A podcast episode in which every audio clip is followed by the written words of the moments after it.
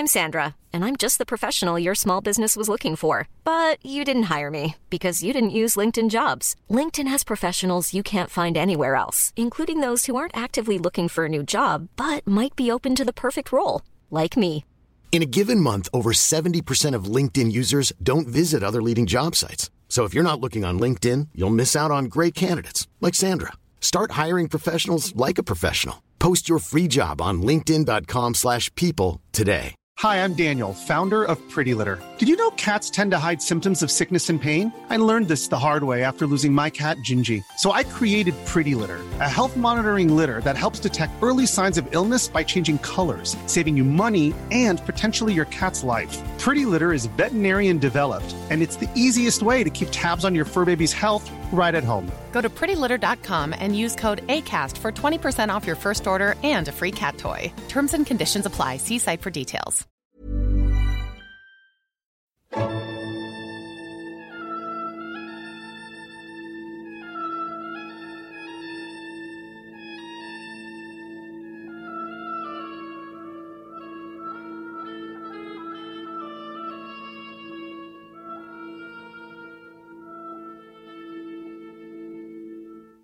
سلام، پادکست بوم قسمت 30. اینجا از فلسفه صحبت میکنیم. در قسمت قبل اگر یادتون باشه ما فصلی رو در فلسفه سیاسی آغاز کردیم، اما قبل از اون در 3 قسمت به فلسفه‌ای که به عنوان فلسفه عقل‌گرا شناخته میشه پرداخته بودیم، یعنی به دکارت، به اسپینوزا و به لایبنیتز، که این 3 نفر گفته شد که تفکراتشون با نوع فلسفه پیش از خودشون یک تفاوت آشکاری داشت و اینها سعی نمی‌کردن دیگه با تکیه بر آراء قدما، یعنی افلاطون و ارسطو و پیروانشون، فلسفه ورزی بکنن و کار خودشون رو مستقل از اونها آغاز کرده بودن، کاری که از دکارت شروع شد و اسپینوزا و لایبنیتز هم همون مسیر رو رفتن و اینها به عنوان فیلسوفان عقل‌گرا شناخته می‌شدن. چرا؟ چون اینها سعی می‌کردن مبانی فکرشون رو از استدلال‌های عقلی به دست بیارن، یعنی با شیوه ریاضی پیش برن. همونطور که ما در ریاضی نگاه به عالم خارج نمی‌کنیم و فقط در ذهنمون کمک می‌گیریم و به نتیجه می‌رسیم که خب 2 به علاوه 2 مساوی است با 4. همه این تصورات ذهنی رو استفاده می‌کنیم تا به نتیجه برسیم. سعی می‌کردن در فلسفه ورزی هم همین شیوه رو در پیش بگیرن. در این قسمت قرار هم به فلسفه سیاسی بپردازیم، به نوعی کار قسمت قبلمون رو ادامه بدیم و هم قراره اون مسیری که در فلسفه نو پیش گرفته بودیم، در فلسفه شناخت شناسی نو یا در فلسفه معرفت شناسی نو که با دکارت شروع شده بود، اون مسیر رو دوباره پی بگیریم و یک جهش جدید در اون رو مطرح کنیم. در این قسمت سراغ جان لاک، فیلسوف بزرگ انگلیسی، رفتیم. با وجود اینکه زندگی شخصی ایشون مثل خیلی از فیلسوفان چندان هیجان انگیز و پر از اتفاقات عجیب و غریب نیست و یک زندگی تقریبا عادی داشته، اما فلسفه ایشون بسیار فلسفه مهمیه و خیلی بر آینده فلسفه و هم فلسفه شناخت شناسی و هم فلسفه سیاسی بسیار اثرگذاره.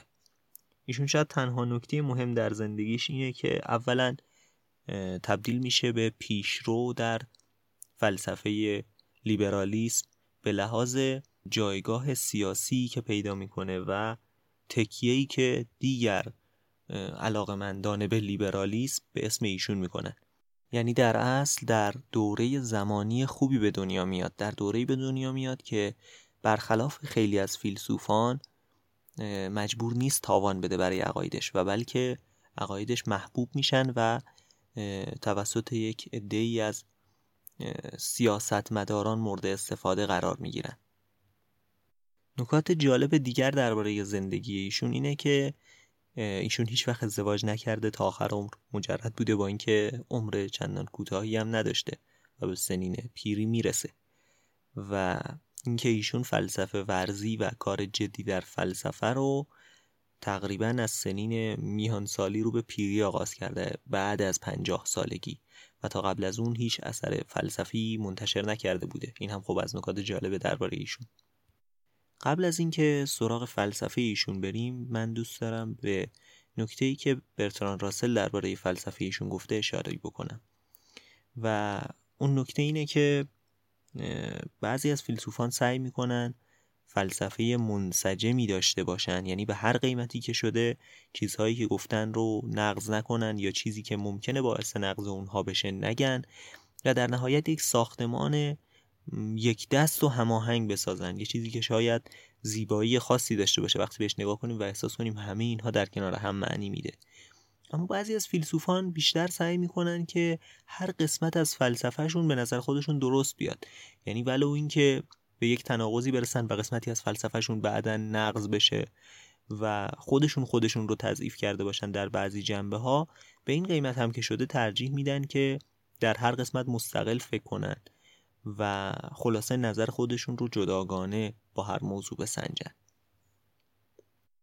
راسل جان لاک رو جزء دسته دوم قرار میده و معتقد ایشون خیلی جاها در فلسفه شاید تناقض به چشم بخوره، نه تناقضی به اون صورت که کاملا یک قسمتی مخالف با قسمت دیگه باشه و اون رو نقض کنه، بلکه بهتره بگیم ناهماهنگی و ناهمواری و به اصطلاح عدم انسجام، و این در فلسفه ایشون ممکنه به چشم بیاد. اما نمیشه این رو سندی بر ضعفش دونست و بگیم خب این فلسفه ارزش بررسی نداره. باید به این نکته دقت کنیم که خیلی ها به اصطلاح دقت کار خودشون رو فدای این کردن که فلسفهشون هماهنگ باشه و این قسمت رو یه جوری با قسمت قبلی جور کنن تا به تناقض نرسه و طوری نشه که بعداً کسی بخواد ازشون اشکال بگیره. و من فکر میکنم که این نکته درباره لاک واقعا درسته.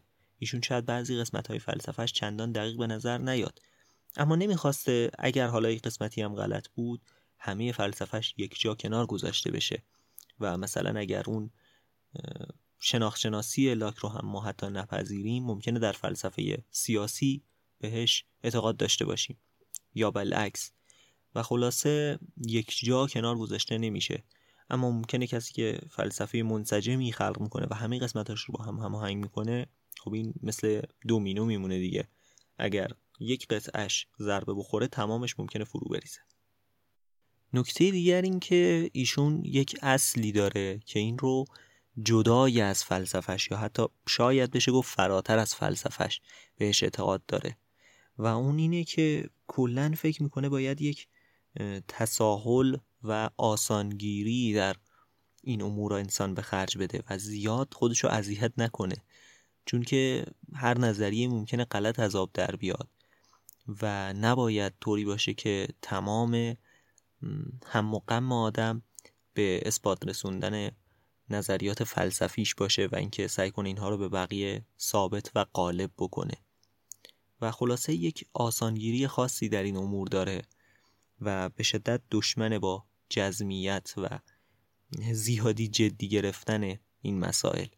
نه اینکه حالا معتقده که فلسفه جدی نیست، اما اعتقاد داره که باید یک آسانگیری کلی در این امور باشه که خب این چیز بدی هم نیست، یعنی در همین حد حداقل اگر باشه که انسان بتونه نظرات مخالف رو تحمل کنه خب این خیلی خوب به نظر میاد و دقیقاً ایشون این تأثیر رو هم داشته، یعنی کسانی که بعداً از او پیروی کردن دقیقاً به این اعتقاد رسیدن که خوبه یه خورده کوتاه بیایم و اجازه بدیم بقیه هم حرفشون رو بزنن، شاید اونا بهتر از ما میگفتن. و اینکه ایشون یک نگاه خوبی هم به عقل به معنای عمومی داره، یعنی یک چیزی تو مایه‌های عرف که ما میگیم، اعتقاد داره که چیزهایی که به صورت ساده و به صورت غیر فلسفی مردم بهشون نگاه میکنن و باور دارن عموما درستن، یعنی وقتی مردم میگن که بابا اینجوری هم نیست معمولا اونجوری هم نیست. این یک چیزیه که در تمام فلسفه ایشون به چشم میخوره. خیلی جاها سعی میکنه ساده از کنار مسائل رد بشه چون اعتقاد داره که این پذیرفتنی نیست، این با عقل به معنای عمومی سازگار نیست، ولی اینکه ما بتونیم به لحاظ فلسفی یه جورایی جفت و جورش بکنیم و این رو بپذیریم. این هم یک پیش‌زمینی ذهنی که خودش داره و اصلا فارغ از فلسفهش این ذهنیت رو داره و این رو تسری میده به فلسفهش. البته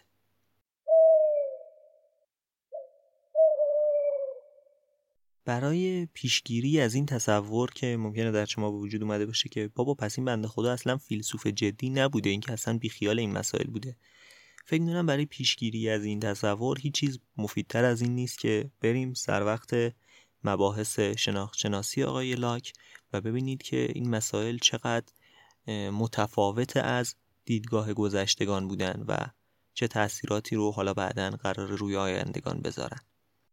ایشون میاد بالاخره اون حرفی که من قبلا هم بهش اشاره کرده بودم بعداً زده خواهد شد رو میزنه برای اولین بار و میاد میگه که خب بله، ما منطق و ریاضی رو داریم که اینها کلاً جدای از مسائل حسی هستن و فرقی نمیکنه که ما در خارج چی میبینیم، بالاخره مسائل ریاضی توی ذهن جواب خودشون رو پیدا میکنن.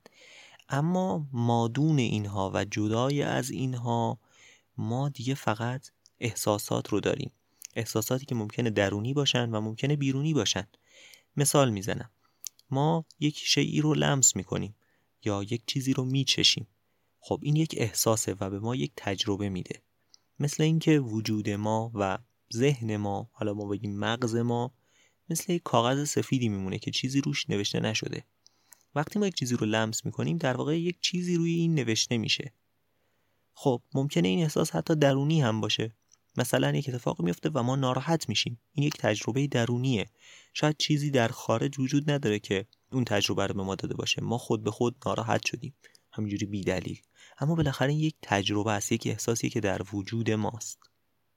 خب این خیلی فاصله داره با اون عقل گرایی و شهود گرایی که میخواست همه چیز رو با نشستن و فکر کردن حل کنه. خب حالا شاید سوال بشه که بله، ما یک درد خاص رو به عنوان یک تجربه میپذیریم، مثلا دردی که شما بر سر زمین خوردن در فلان تاریخ در فلان محل تجربه کردی، اما کلیت درد هم یک تجربه است. این که شما درک میکنید چیزی به اسم درد وجود داره، آیا این هم یک تجربه است و فقط یک احساسه، یا یک چیزی در عقل شما بوده که باعث پذیرش این شده؟ یا اینکه مثلا تصور کنید که یک نفر با شما رفتار خوبی داشته، با شما مهربانی کرده و شما احساس خوبی پیدا کردید، اون احساس خوب یک تجربه است. مثلا اگر به شما یک سیب داده باشه، مزه اون سیب برای شما یک تجربه بوده، اما درک از بخشش، از دادن و از مهربانی، اینها هم تجربه است یا اینها با عقله که به دست میاد. جواب آقای لاک چیه به این مسئله؟ ایشون میگه که ما دو نوع تصور داریم و دو نوع درک داریم.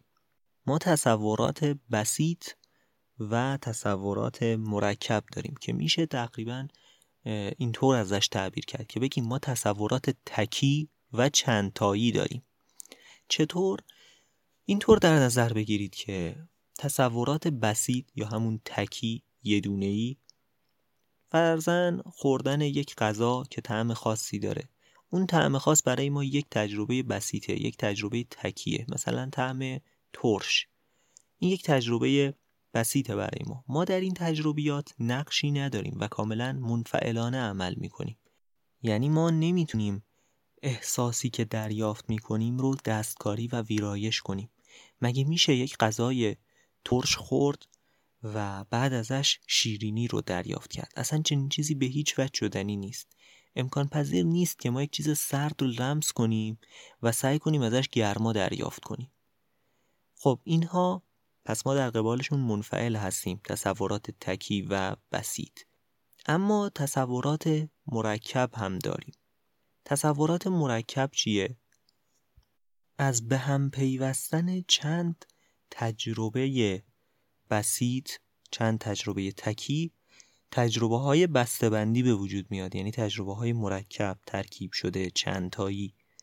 مثلا یه بار پیش میاد که یک نفر با ما رفتار خوبی داره، با ما مهربانی میکنه، ما اون میشه یک تجربه برامون و یک خاطره.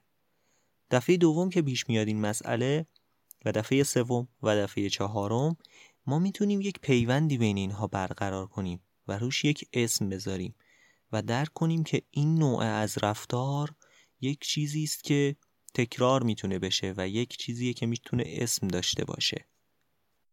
یا مثلا وقتی که ما برای اولین بار یک میوه رو میخوریم، یک تجربه ازش در ذهن ما به وجود میاد.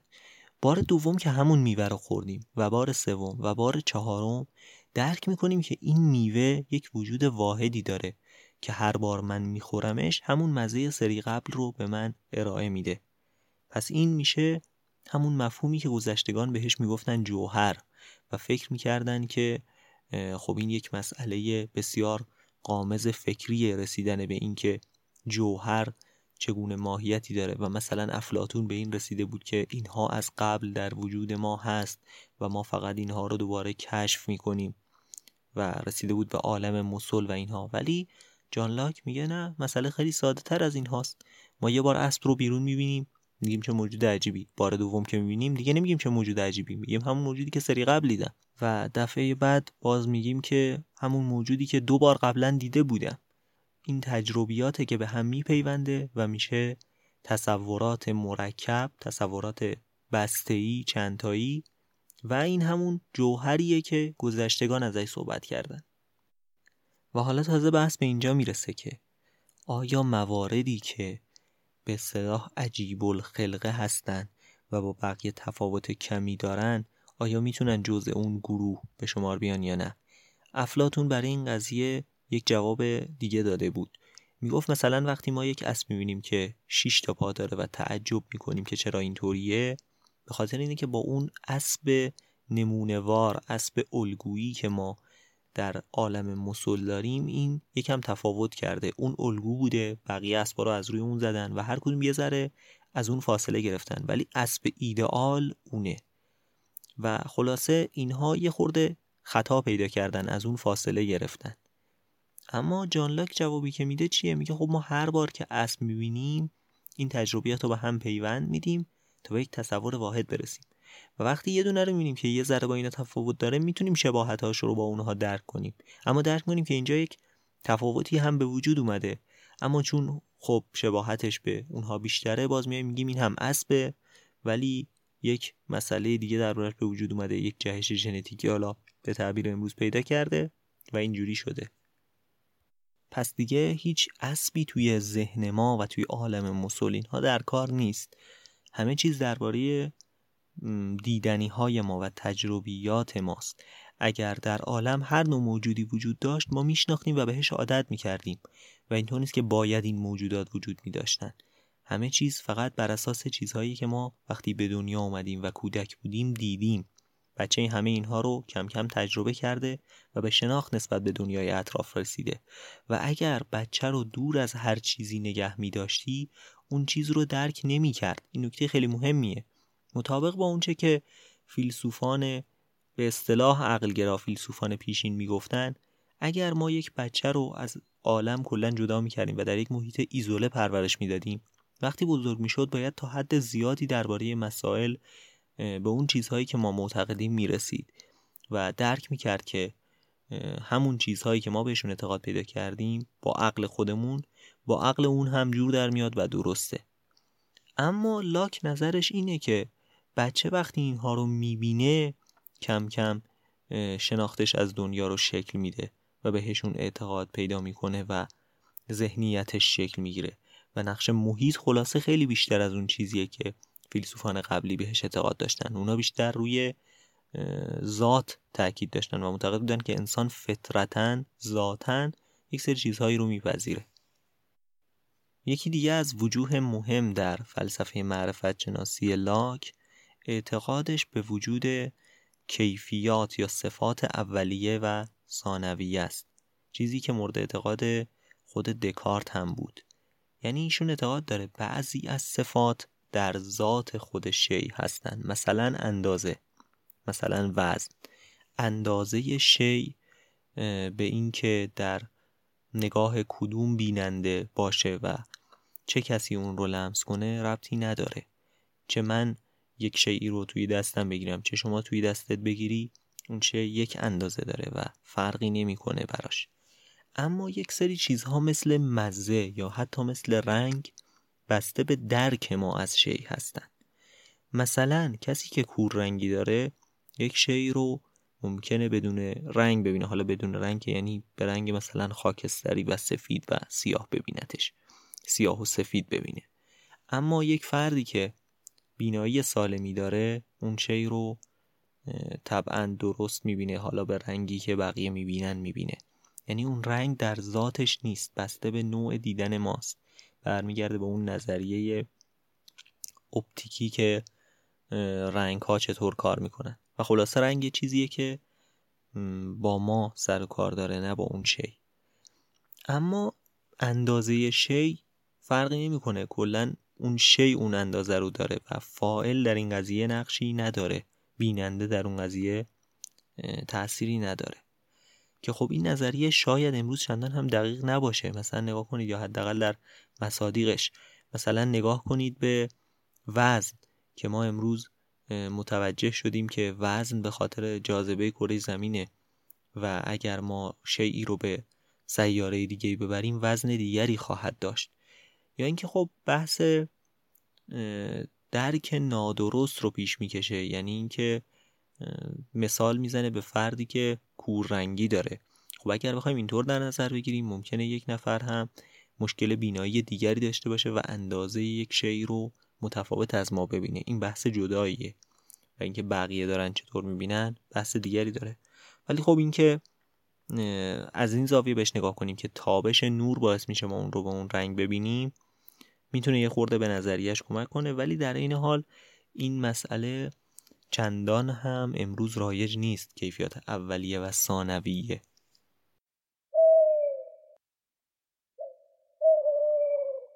خب یکی از تقسیم بندی های رایج برای مسائل فلسفی از گذشته، تقسیم فلسفه به فلسفه عملی و فلسفه نظری بوده. از فلسفه نظری لاک که بگذریم، یعنی از معرفت شناسی و اینجور مسائل، بریم سراغ فلسفه عملیش و فلسفه سیاسیش، باز هم به نکات جالبی میرسیم. اولین نکته اینه که خیلی ها معتقدن ایشون فلسفه دوگانه ای داره در مسئله اخلاق و فلسفه اعمال، و خب بعضی هم این رو قبول ندارن البته. یعنی این که معتقدن ایشون گرچه با نظریه خداباوری کنار اومده و یک جورایی با دید متساهلانه هم به این نگاه کرده، زیاد پیش رو نگرفته، سعی نکرده با دیدگاه خودش براش استدلال کنه، بلکه صرفاً پذیرفته که ما از وجود خودمون مطمئنیم، همونطور که دکارت میگفت، و وقتی از وجود خودمون مطمئن باشیم میتونیم از وجود خدا هم مطمئن باشیم. ولی زیاد پیش رو نگرفته و استدلال نکرده براش.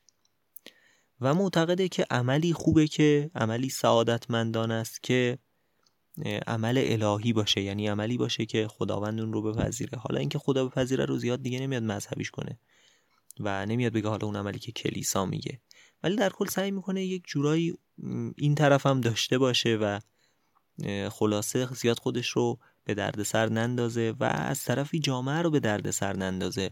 پیش خودش میگه چرا بی خودی خودمون رو درگیر این کنیم که اصلا از کجا معلوم خدا وجود داشته باشه، اصلا ما چرا باید درست رفتار کنیم. خب یه بچه خوبی باشیم، با هم کنار بیایم، بالاخره سعی کنیم رفتار مناسبی با هم دیگه داشته باشیم.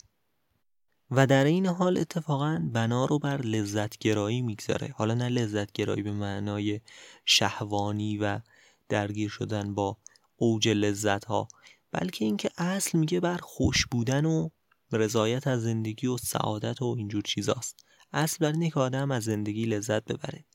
اما این رو میاد با دیدگاه الهی هم تطبیق میده.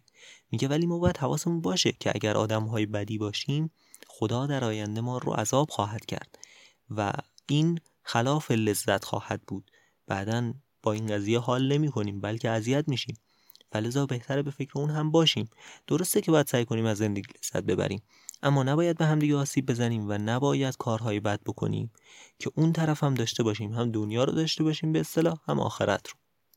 ولی همین که قضیه رو تجزیه و تحلیل کرده خودش خوبه، همین که به نتیجه رسیده که ما در نهایت هدفمون اینه که خوش باشیم و لذت ببریم و رضایت داشته باشیم از زندگی. و حالا اومده بحث الهی رو هم با این ترکیب کرده، ولی تونسته این دوتا جزء رو درک کنه. تا حدی که بعضی اومدن گفتن اصلا نه، این فلسفه دوگانه است، از یه طرف میگه خوش باش، از یه طرف میگه ببین خدا چی میگه. به هر حال یک چنین دیدگاهی داره. در فلسفه سیاسیش هم همین خلاقیت رو به خرج میده و میاد کلا نظریه وراثت در پادشاهی رو براندازی میکنه و کنار میگذاره. ببینید امروز شاید این یه خورده برای ما بیشتر جا افتاده باشه که حکومت‌ها حداقل تا یک حدی از مردم مشروعیت می‌گیرن و در کل نظر مردم مهمه، این که مردم درباره حکومتشون و نوع حکومتشون چی فکر می‌کنن اهمیت داره. اینطور نیست که پادشاه فرزند خدایان باشه اونطور که مردم مصر باور داشتن که فرعون از نسل خدای خورشیده، یا اینکه خیلی از پادشاهان سعی می‌کردن بگن ما به یک نوعی انتخاب شده از جانب خدا هستیم و خدا ما رو انتخاب کرده تا بر شما حکومت کنیم. و این قضیه تا زمانی ادامه داشت که پادشاهی بیاد زورش از اینا بیشتر باشه، اینا رو کنار بزنه و بیاد بگه نه، خدا گفته من حکومت باید بکنم بر شما. این برای ما امروز پذیرفته شده است. حتی در حکومت‌های مذهبی که پذیرفتند این رو و اعتقادشون هم بر همینه که ما اصلا حکومت مذهبی هستیم، اما تا یک حدی اعتقاد دارن که مردم هم نظرشون مهمه و باید بیان بگن که آیا قبول دارن ما رو یا نه. اما در اون دوره اصلا چنین چیزی نبود. اصلا هیچ کس نمیگفت مردم چی فکر میکنن و نظر مردم هیچ گونه اهمیتی نداشت برای کسی. پادشاه از خدا مشروعیت میگرفت و خدا بود که دستور داده بود فلانی بر مردم حکومت کنه.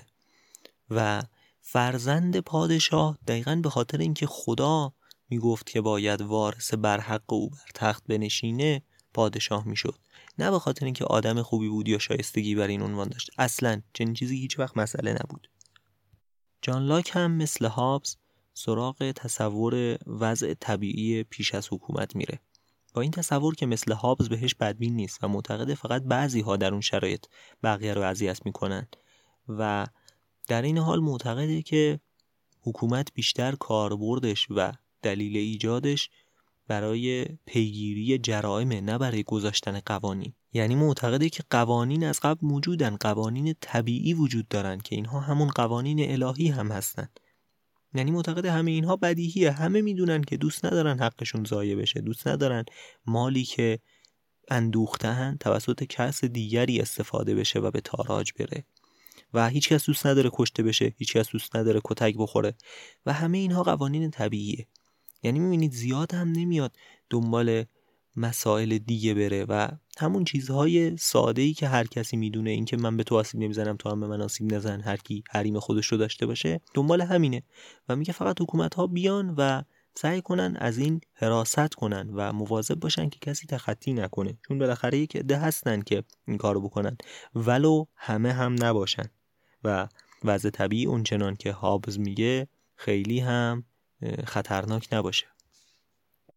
و همچنین برخلاف هابز اعتقاد داره که هر فردی باید خودش این حکومت رو بپذیره و اینطور نیست که یک بار برای همیشه مردم حکومت رو بپذیرن. حتی هر فرزندی از پدرش جداست در پذیرش این قانون ها. اما خب این که آیا انسان میتونه از این جامعه خارج بشه و بگه من دیگه با شما کاری ندارم و قوانین رو پیگیری نمی کنم، علاقه‌ای هم ندارم که کمک کنم به شما در حفظ این جامعه، درباره این توضیحی نمیده. البته خب با توجه به اینکه اعتقاد داشته قانون طبیعی ما داریم، فلذا قانون شکنی در هر حال خیلی هم موجه به نظر نمیاد. شما اگر کسی رو بکشی، چه به حکومت رأی داده باشی چه نداده باشی، بالاخره باید مجازات بشی از این نقطه نظر. حتی جالبه که باز هم برخلاف هابز و ماکیاولی ایشون اعتقاد داره به اصل تفکیک قوا تا حدودی، یعنی معتقده باید قوه مقننه از قوه مجریه جدا باشه و خب بیشتر این برمیگرده به همون سیستمی که در اون دوره وجود داشته، یعنی معتقده باید پادشاه از پارلمان جدا باشه. این چیزی که اون موقع موجود هم بوده و زیاد هم ایشون چیز پیشرویی نمیخواسته، بلکه میخواسته همونی که هست خوب اجرا بشه. و نظریه اقتصادی هم داره، اینکه اصل وراثت آیا قابل تسری به اموال هم هست. خب چرا پادشاهی به ارث نمیرسه ولی اموال به ارث میرسه؟ این خودش یک مسئله مهمه. یا اینکه ممکنه تصور کنیم خب ایشون باید اعتقاد سفت و سختی به مالکیت خصوصی داشته باشه. من فکر میکنم که ایشون اولا نظریه اقتصادیش بر پایه اقتصادیه که در اون دوره وجود داشته، نه اقتصاد کلان امروز که اینقدر مسائل پیچیده داره. اون موقع کشاورز بوده که روی زمین کشاورزی میکرده، حالا میتونسته این زمین مال خودش باشه یا مال مثلا پادشاه باشه، مال فئودال باشه. بالاخره اینقدر مسائل پیچیده نشده بوده، کارخونه‌های صنعتی نبودن، کارگران روزمزد، نمیدونم کارگرانی که چیزی از خودشون ندارن، فقط در کارخونه کار میکنن، اتحادیه کارگر، اینجور مسائل که نبوده.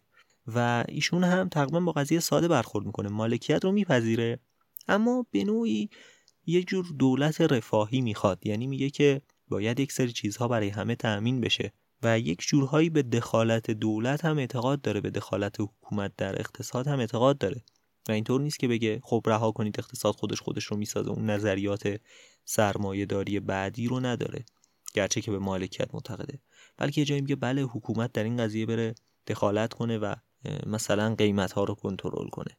این بود فلسفه معرفت شناسی و فلسفه سیاسی جان لاک. امیدوارم که از این قسمت خوشتون اومده باشه و ممنون که ما رو به دیگران معرفی میکنید. تا قسمت بعد، روزگار خوش.